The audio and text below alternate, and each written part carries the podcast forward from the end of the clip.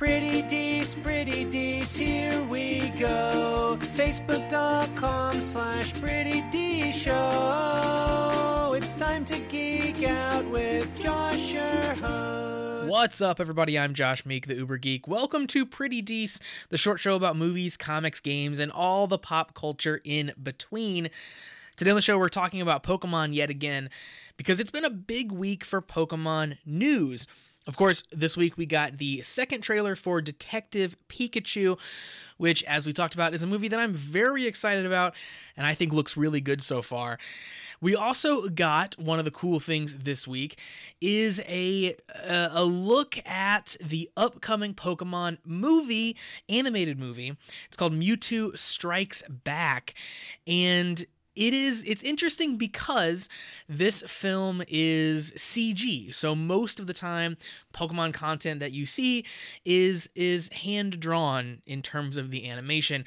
This Mewtwo Strikes Back Evolution movie is the first full CG Pokemon anime film. Now, I'm not up to date on all of my Pokemon movies. I haven't seen them all, but this one has a striking difference. You you get to see Mewtwo in full CG, Mew in in full CG. The the backgrounds like the water and the trees and stuff are are so much different than things you normally see associated with with, with the Pokemon franchise. It's very striking. And I think I think the biggest thing that will really surprise you is your look at uh, the trainers, Ash, Brock, and Misty, rendered in 3D. You're not seeing them flat. You're not seeing them in kind of the cartoony style that you're used to it's these like 3D model representations of these characters. It's weird and I like it a lot. Um, normally, as a general rule, I, I prefer kind of hand drawn animation to CG models. But I think in this case, this is a fun, fresh take on Pokemon, and it might be worth checking out the film when it comes out just to just to see that because I think it'll be at least interesting enough to, to keep your interest for the, the the length of the movie to see all the cool Pokemon rendered in 3D. Uh, the movie comes out in Japan on July 12th, and then obviously we'll we'll get it after that. The other piece of Pokemon news this week is definitely the biggest piece of Pokemon news to come out, and that is the announcement of the next generation of Pokemon games. So, the mainline Pokemon series coming to the Switch that's called Pokemon Sword and Shield.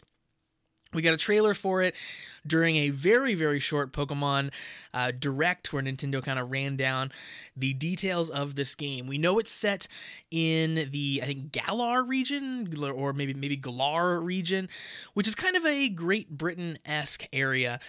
And we know the starters. This is the key. So there is Grookey. Grookey is a kind of monkey based grass starter. We have Scorbunny, who is a, of course, bunny and is fire based. And we have Sobble, who is kind of a lizard tadpole dude, and he's water based. Now, the the holy war of of which starter you are uh, in favor of can can begin in earnest. Personally, I'm Team Sobble for life. I've already I've already made that opinion known. If you want to fight me, if you're if you're a fan of of, of Scorbunny, then uh, then then too bad because Sobble is is where it's at. Obviously, we have a lot more to see. We don't know anything about the evolutions of these Pokemon, and we don't know anything about any of the other Pokemon that are in this game. But I will say, what we've seen so far the game looks fantastic. The the regions are absolutely gorgeous. It looks like kind of the the next evolution, the the next step of what we got with Pokemon Let's Go. Of course, Let's Go was kind of a, a Pokemon light game. It didn't have a lot of the tropes that normal Pokemon had, and, and for some people that was a big sticking point. They they they wanted a more authentic Pokemon experience, and Let's Go kind of being more for beginners wasn't for them. Personally, I loved Let's Go, and it, it, was a good speed for me to kind of dabble in it and see the see the pretty graphics and and kind of interact on a level. And I was fine with the the kind of shortcuts they took to make the experience a bit more beginner friendly. But that did kind of whet my appetite, and I'm very ready for a real quote unquote Pokemon game that I can do all the crazy leveling and, and random battles and all the things that come with a regular Pokemon game. but I can do them in a world that is as beautiful as Sword and Shield's world seems like it's going to be, something with like the graphical fidelity that the Switch can bring. I'm very pumped about this. Very excited to finally, you know, not have to pick up the the the 3DS handheld to be able to play Pokemon anymore. We're finally moving on into the world of the Switch with real Pokemon games. It's very very exciting. So again, we don't know too much. We know the game's coming out in late 2019, uh, which is this year, to to be clear.